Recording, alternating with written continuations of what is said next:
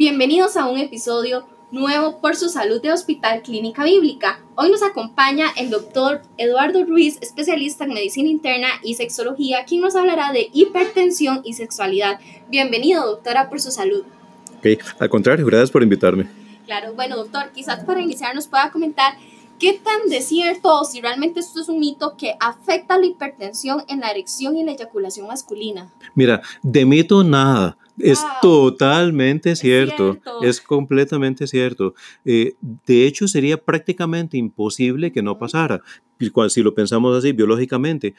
El mecanismo que produce la erección no es fuerza muscular, el pene no es un músculo. El mecanismo que produce la erección es un mecanismo vascular, más bien es un mecanismo hidráulico. Es algo así como agarrar un boli y apretarlo. O sea, eso es lo que pone duro el pene. O sea, si ustedes piensan en un pene duro, pensemos en un boli que lo estamos apretando. Esa es la dureza. Ese mecanismo de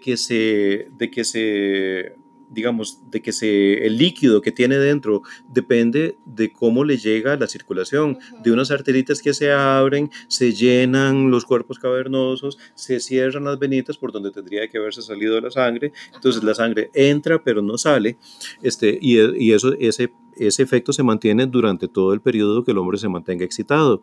Entonces, si la circulación no está funcionando bien o cualquier cosa que me altere la circulación, obviamente va a ser difícil ese mecanismo. Durante algún tiempito el hipertenso se la podrá jugar, sobre todo cuando no le ha hecho mayor daño, pero obviamente pues la hipertensión va a dar algunos problemitas circulatorios, y esos problemitas circulatorios, dentro de las cosas en las que se va a manifestar, es en problemas de erección. Entonces, la hipertensión por sí misma sí es una de las causas de que haya problemas de erección. Claro. Doctor, ¿un hipertenso puede tomar medicamentos para estimular? Vieras que no. No es que no del todo. Vamos a ver, para estimular no. Un hipertenso, digamos, sí puede tomar tratamiento si ocupa tratamiento para mejorar su erección, se le puede dar perfectamente, pero obviamente nada vamos a hacer con darle, eso que hace medio mundo, de llegar a la farmacia y decirle al farmacéutico así como, ocupo, señor, ¿qué ocupa qué? A comprarse una Viagra para tomársela. Exacto. Es curioso, los hombres pensamos, o sea, los hombres hacen eso, se la toman detrás de la puerta del baño pensando que ella no se va a dar cuenta. Que claro. Lo peor es que ustedes nos hacen la masaguada y nos hacen creer que de verdad nos creyeron, ¿verdad? Pero ya lo sabíamos. Pero ustedes ya sabían, y el hombre piensa que no sé, como para llegar y hacerle ta-ta-ta-tan, no sé. Exacto. Eso no funciona.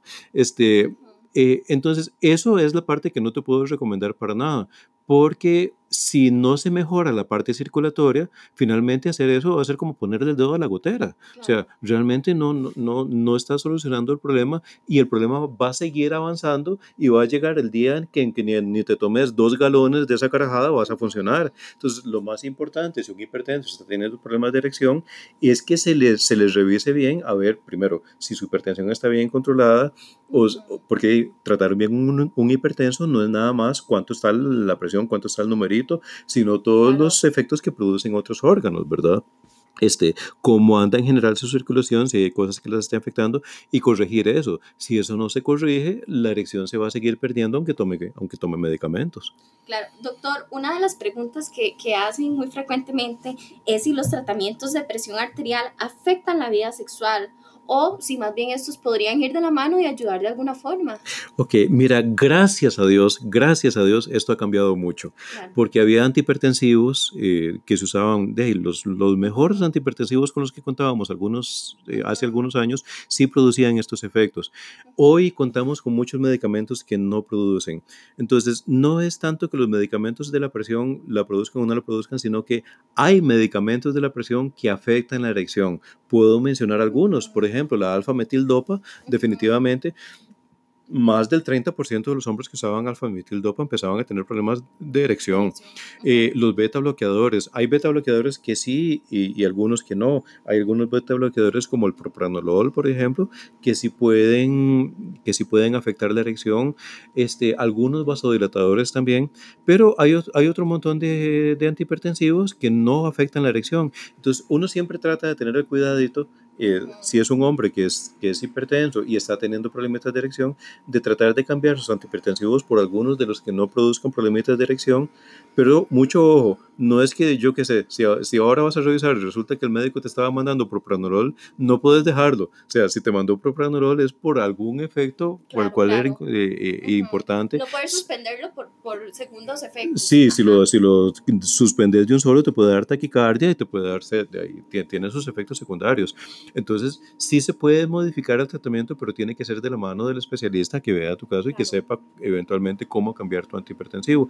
Pero sí, sí hay medicamentos antihipertensivos que producen problemas de erección, pero hay otro montón que no, y la verdad es que para eso tenemos solución. A veces perfectamente podemos hacer los cambios para tratarte con algo que no te produzca problemitas. Doctor, entonces, de alguna otra forma, al verse afectado, ¿sí se puede decir que se disminuye la satisfacción sexual? Sí, se va a disminuir. De alguna forma, o sea, por más que se elijan los mejores medicamentos o los que menos efectos produzcan, sí hay una afectación. Mira, si no te está afectando o si todavía no te ha llegado a afectar, es posible que no notes mayor cosa. Pero vamos a ver, es emocionalmente imposible. Mentira que Diosito hizo el sexo para reproducirnos. O sea, en los animales sí, pero en los seres humanos nuestra sensibilidad erótico-afectiva está ligada a nuestros sentimientos, nuestro estado de ánimo, nuestros complejos, nuestros temores. Claro, o sea, hablábamos anteriormente. Sí, todo eso influye. Sí. Entonces es imposible que yo tenga un problema de erección que sea de origen puramente físico y que psicológicamente yo esté pura vida. ¿Cómo? O sea, solo que fuera Diule. Pero exacto. La verdad es que, Dave, posiblemente si tengo problemas de erección, eso va a afectar mi vida sexual, no solo en la mecánica, sino en el cómo me siento, en las frustraciones, en el cómo se siente ella, en el cómo me está tratando. Incluso es posible que cualquier modo que me haga, por algo que dije, que no le gustó, yo piense de una vez que es porque se siente insatisfecho, porque se sintió tensa.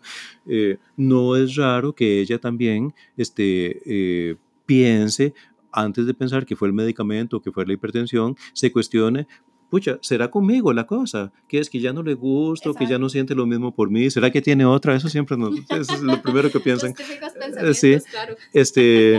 Entonces, obviamente, pues que afecta mucho la satisfacción y la calidad de vida, no porque afecte el orgasmo, no, el orgasmo puede ser, el mecanismo que produce el orgasmo es independiente del mecanismo que produce la erección. O sea, un hombre puede producirse un orgasmo perfectamente teniendo su pene flácido, ¿ok? Entonces, okay. Sí, mentira que son tan exactos, o que van tan juntos, pero si... Aún cuando haya alcanzado un orgasmo, como le pasa al eyuculador precoz, por ejemplo, o sea, que a veces tenemos la sensación de que el orgasmo es lo único que tiene que ver con la satisfacción. No, si eso fuera cierto, el eyaculador precoz estaría muerto de risa, estaría feliz de la vida. Mentira. O sea, él tiene un orgasmo y más bien cada vez que tiene su orgasmo se frustra porque no pudo dejarla a ella satisfecha, porque hubiera querido jugar más con ella, porque sí, una serie claro. de cosas. Eso me le pasa al hipertenso que tiene problemas de erección. Eventualmente sus orgasmos los podrá alcanzar, pero el resto de la relación se vuelve tan limitada, tan tensa, y tan laboriosa que obviamente pues es una relación siempre va a influir de alguna manera, que a la larga llega la relación ya ni siquiera pensando en disfrutar, sino pensando en pucha, ¿cómo me irá a ir? Exactamente, más bien ya lo ven como un reto, como preocupación en vez de disfrutarlo. Claro. Doctor, es cierto que es un desafío entonces para los hombres porque puede fluir menos sangre en el pene, que era ahora lo que usted hablaba sobre problemas vasculares, que esto es lo que más bien les puede afectar a los hombres. Sí, eso es definitivamente cierto. De hecho, los problemas vasculares son de las primerísimas causas que uno tiene que buscar cuando ve una disfunción eréctil. Un problemita de erección rara vez es un problema solo del pene. O sea, casi siempre un problema de erección es un síntoma en lo sexual de algo que está en otro lado, claro.